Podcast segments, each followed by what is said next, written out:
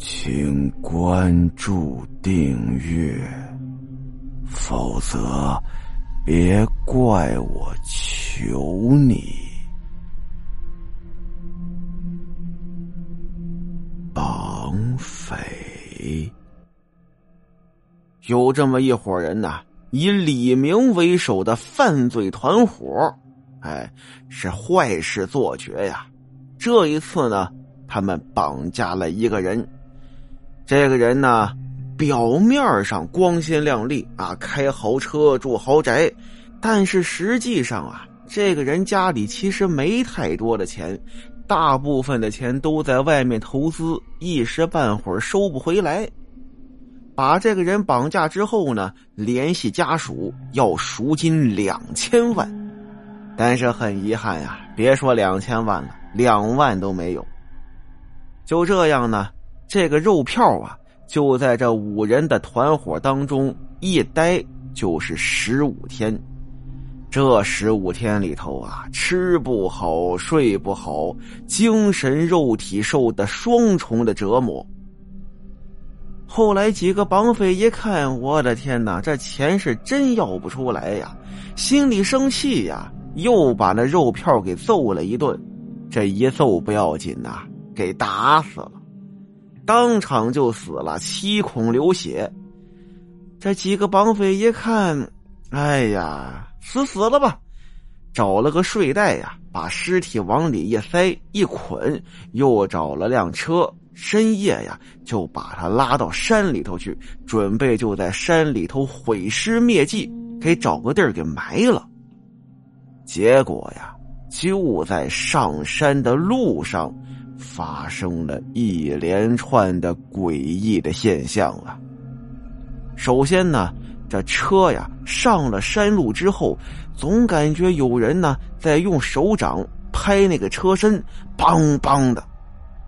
刚开始几人并不在意，但是越拍声越大，越拍越厉害，梆梆梆梆梆。最后啊，他们不得不停下车来，看看这车是不是有毛病。这团伙的老大李明一指手下人，你们看车怎么回事。结果那4个人呢，根本没有一个敢动的。这李明气呀，哎呀，你们不行，我自个儿来，亲自下车查看。其实啊，也不怨他那4个同伙胆小。当时啊，山路昏暗不明，左手边是树林，右手边是悬崖，山风又阴凉，寒气逼人，再加上时间这么晚了，周围又没有人，车里头还拉个死尸，你任凭是谁，心里都难免发毛啊。李明呢，下着车，围着车呀转了一圈，也没看出哪儿不对，然后又上来，跟众人一说没有什么事儿。众人一听，心知肚明啊，既然外面没有什么异状，还能听见那拍车的声音，那绝对是碰到邪性事儿了。但是呢，谁又都不愿意把这个事儿给说明了。另一个人呢叫王强，这个王强啊，狠狠地瞪了一眼那个装死人的睡袋，朝那死尸啐了一口。这车呢继续发动，一直往前走，车上的人呢都不说话了，一片的沉默。也不知道过了多久，开车的司机呀突然说了一句，快到了啊，就在前面不远了，那个地方很隐秘，平常没有人来的。众人稍稍松了口气，马上就到了。正在这个时候啊，这车就突然发出了一阵好像是紧急刹车似的嘎嘎的声音，然后这车就停了。这怎么回事？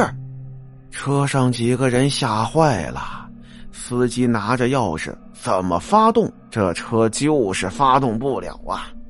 司机气愤地骂了一句，然后呢跳下车去查看去了。他们呢越接近埋尸的目的地，情绪就越紧张，注意力也跟着提高。车上几个人呐，个个都像是惊弓之鸟似的，那弦儿绷着紧紧的，稍微有点风吹草动，都准备豁出命上去拼呐。正在这些人紧张的时候，司机突然面如死灰似的又跑回来，结结巴巴的就说了：“糟了，压死人了！”压死人了，这句话一说出来，李明第一个就不信呐。三更半夜这么偏僻的山里头，哪有人呐？怎么可能压死人？但是那个司机呀，连连就说：“不会错的，我亲眼看见的，车头和地下全都是血呀，车轮底下还有2条腿呀。”王强一听，撞死人了，那赶紧走吧。司机现在呢，其实稍微有点清醒，他又上了车，继续发动，但依旧是打不着。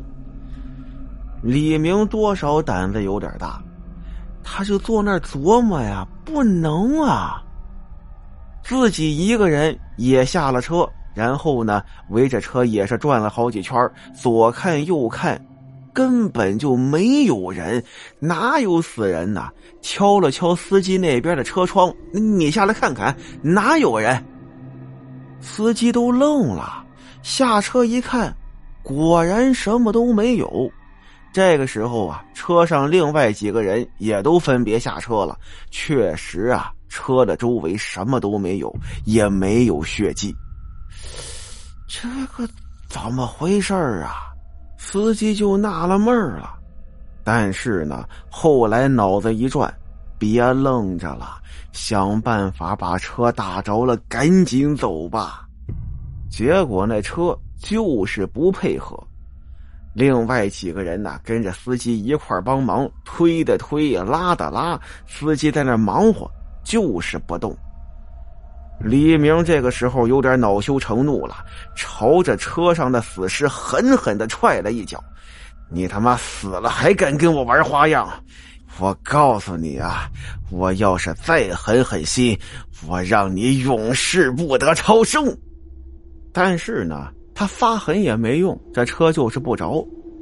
最后几人一合计啊，咱们把他尸体搬过去吧，反正已经不远了。于是呢，他们兵分两路，司机带着另外2个人呢，就在这捣鼓车。李明和王强呢，就抬着尸体啊，往深处走一走，刨个坑，就把那死尸给埋了。